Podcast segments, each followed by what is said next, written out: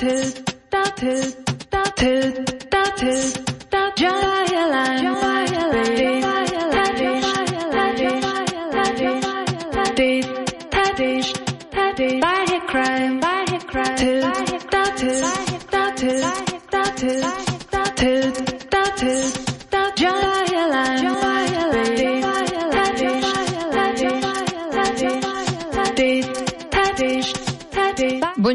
ascoltatori, buongiorno e benvenuti allo speciale del 31 gennaio di Calti, il quotidiano di attualità culturale di Radio Popolare che anche quest'oggi va in onda nei suoi consueti orari dalle 13 alle 14 con l'interruzione del GR breve delle 13.30. Un saluto da Ira Rubini, naturalmente già comincio a farvi gli auguri di buon anno fin da adesso e nella puntata di quest'oggi vi proporremo o riproporremo alcune delle voci, dei contributi, degli argomenti che ci sono sembrati più interessanti nel corso di questo 2018 che finisce quest'oggi.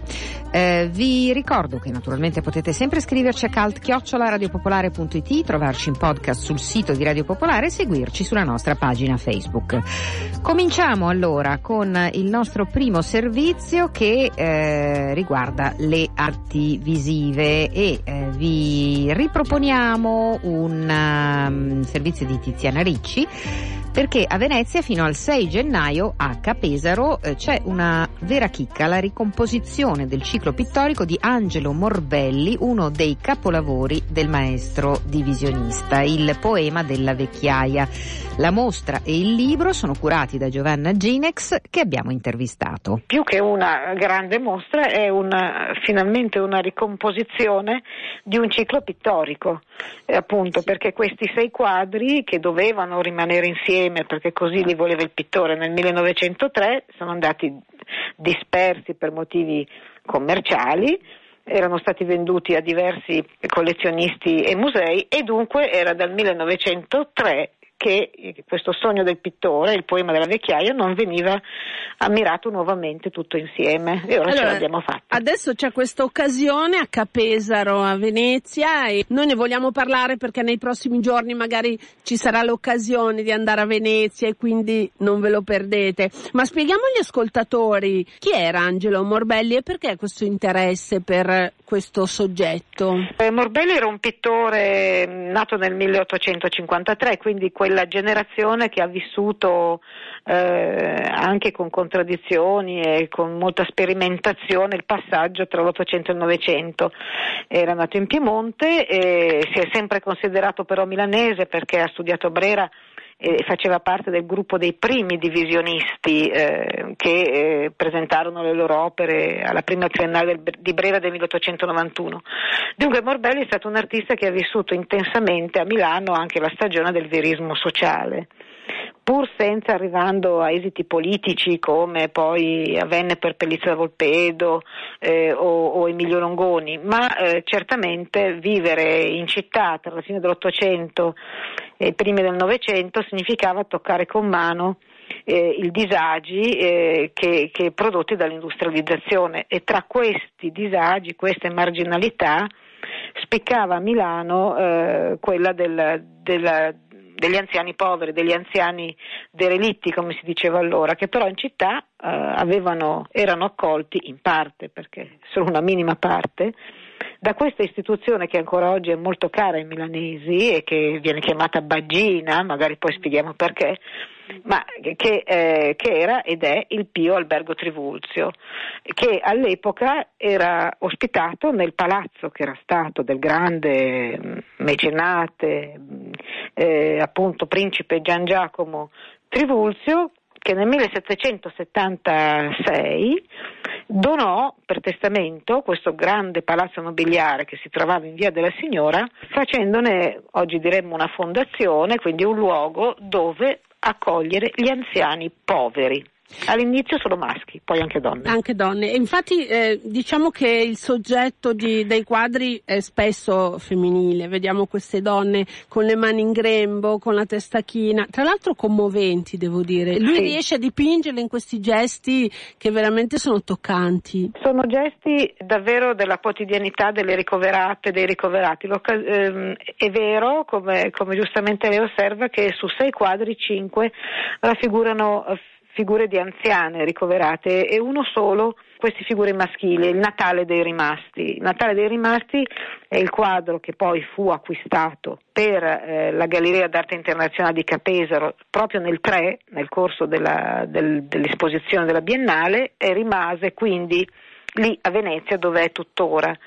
E questo Natale dei rimasti già dal titolo evoca eh, le scarse figure di, di anziani che sono rimasti soli in questo salone molto grande che si chiamava il Salone del Lavorerio perché a Natale nessuno è andato a prenderli, nessuno è andato a far loro visita. Ma quello che interessava Morbelli sia nei soggetti femminili che in questo maschile era, avrà lei certamente notato, il taglio prospettico e soprattutto il gioco di luci. La perché, luce, certo. Eh, sì, perché qui Morbelli è un grande, grandissimo interprete del divisionismo. Cioè per lui questo poema delle vecchiaie era la prova assoluta di come con la tecnica divisionista, che poi con la tecnica per cui si accostano sulla tela piccoli tocchi, colori puri, colori dello spettro, con questa tecnica potesse rendere la luminosità, la luce anche in ambienti scuri dove però c'era questa fortissima presenza di luce tagliata che arrivava dalle finestre. Sì, e che spesso eh, batte sulla, sulla, schiena, sulle giubbine rosse di queste donne un po' reclinate con la testa fra le mani che tra l'altro oltre al talento dell'artista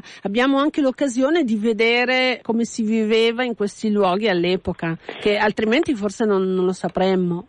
Sì, eh, certo. Il, il, palazzo appunto del il Pio Albergo eh, era all'avanguardia per quel periodo, eh, però eh, naturalmente c'era un, uno svolgimento eh, de, del giorno, di tutte le ore del giorno molto, molto rigido.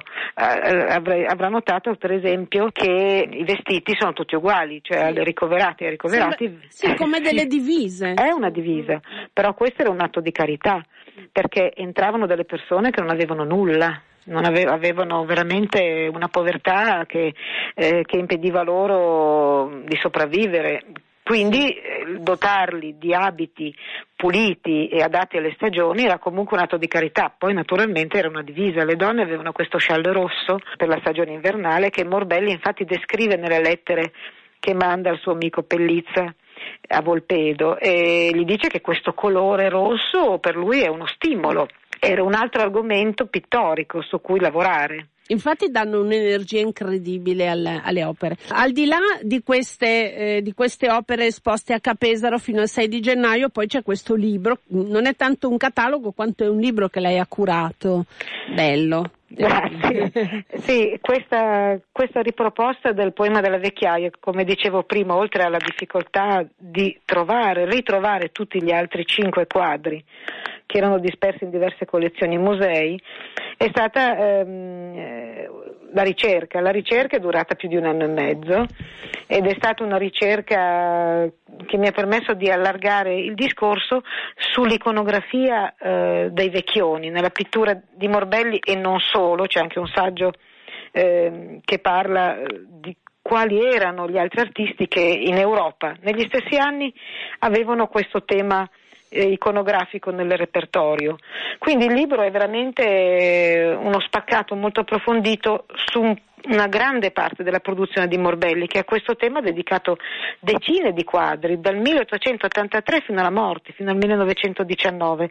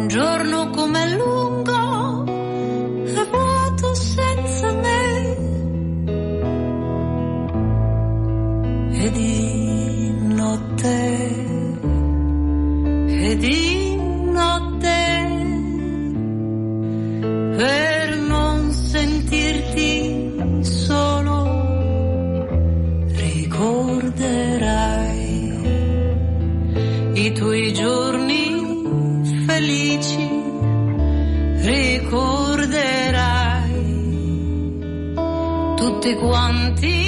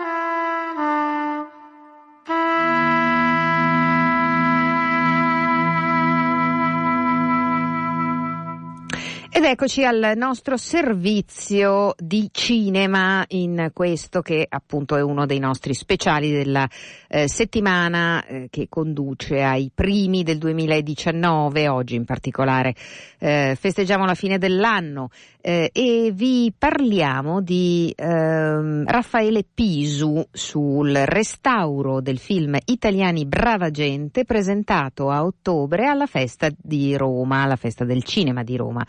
Eh, è Barbara Sorrentini che lo aveva intervistato e vi riproponiamo questa intervista. Raffaele Pisu, eh, una voce molto radiofonica, oltre che un grande attore, ospite Radio Popolare, eh, benvenuto tra noi. Grazie mille, buongiorno a tutti quanti, buongiorno, buonasera, buonanotte, che so quando andrà in onda. Da quanto e... tempo non fa radio lei? Eh, dal 40. Io nel 48 ho cominciato a fare Radio Bologna, poi Radio Torino, poi Radio Roma. E sono finito a Radio Roma per tre anni con Silvio Gigli, Nino Meloni, c'erano tutti Carinei Giovannini. E allora si faceva Babbo Cicogna, la Bisarca che poi diventò famosa, era una trasmissione Carinei Giovannini per radio.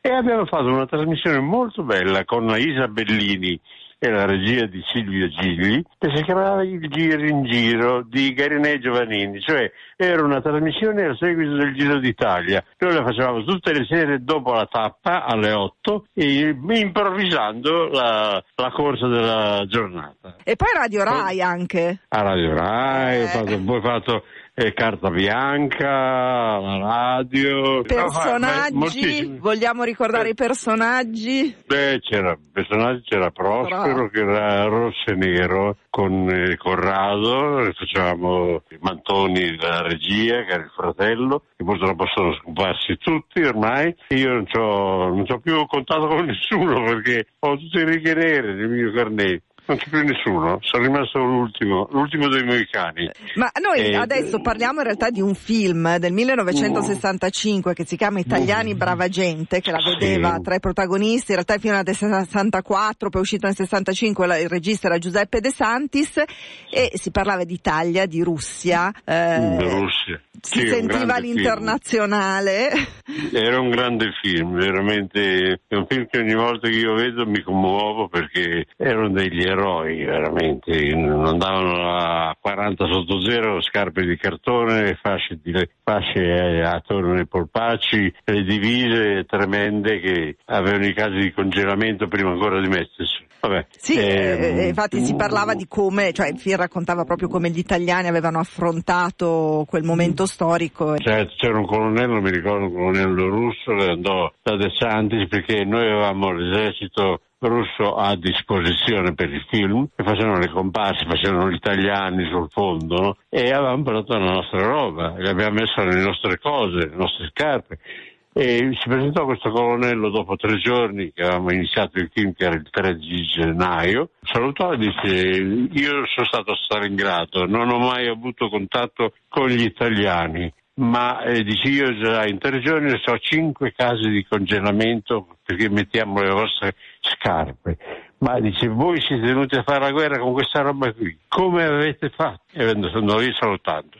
Come avete fatto? Questi erano i nostri soldati in Russia. Ed erano anche eh. le testimonianze che vi sono servite per, per, interpretare i personaggi, per fare il film. Beh, certo, certo, certo, certo. Io poi questo film l'adoro perché io ci ho messo l'anima per farlo 10 mesi di lavoro, 39 sotto zero, però a parte quello sono contento di aver partecipato a quel film perché oggi rivedendolo ho detto era un capolavoro, dove, passato sotto silenzio. Dove l'avevate girato? Ricordiamo. A Mosca, nelle vicinanze di Mosca, poi abbiamo girato in Ucraina, poi abbiamo girato sul Bugu, sul Don, nei posti dove c'è stata la guerra praticamente. E abbiamo girato con l'aiuto di alcuni anche io zio registi russi che ci raccontavano tante cose e che potevano essere testimonianza di quello che avevamo passato. Io ho visto dei documentari, mi hanno fatto vedere i soldati, i cineasti russi, famosi film, impressionanti,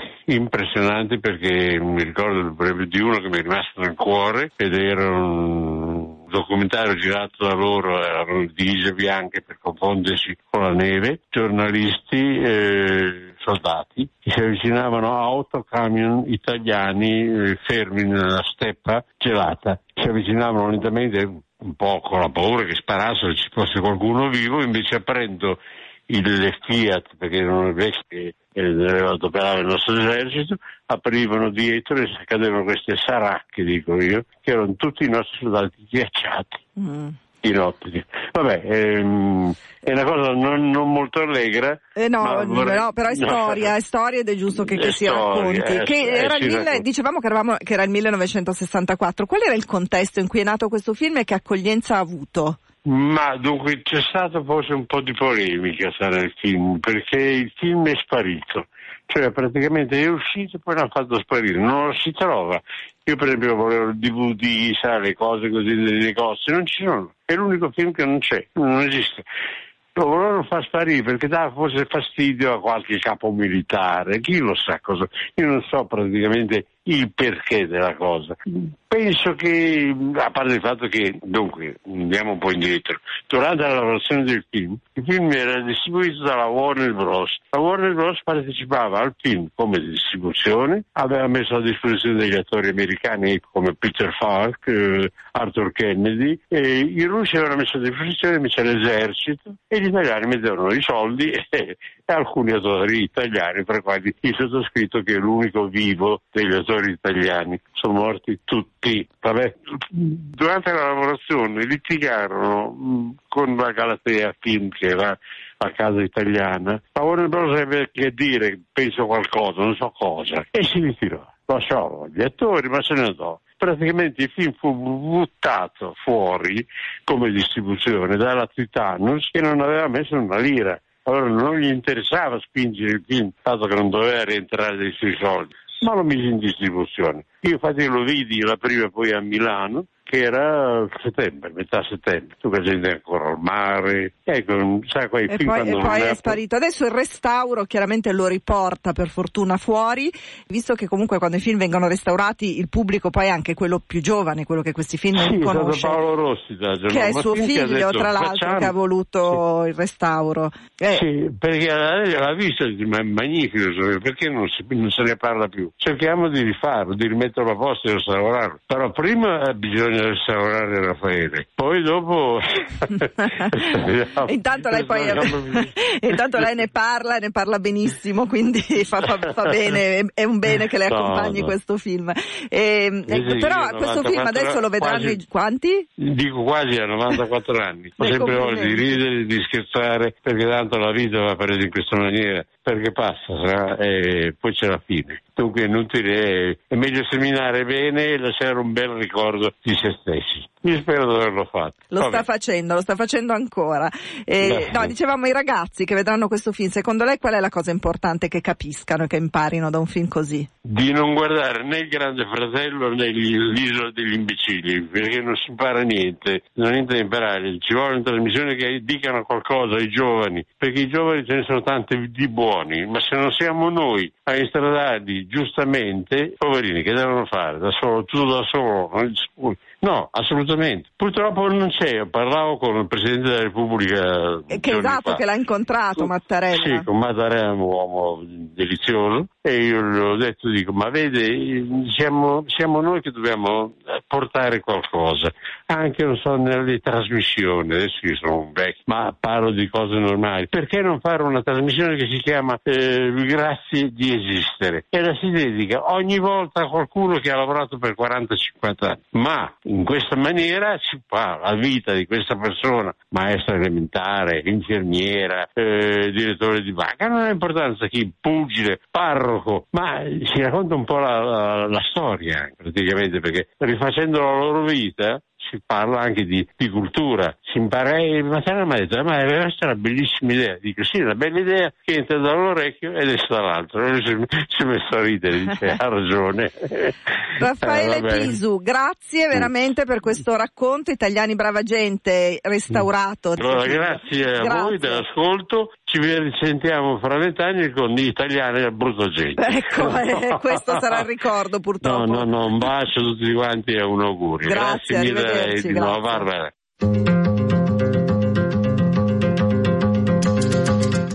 Noi ci fermiamo qui perché è il momento di lasciare eh, la linea alle notizie del GR Breve delle 13.30 e torniamo subito dopo.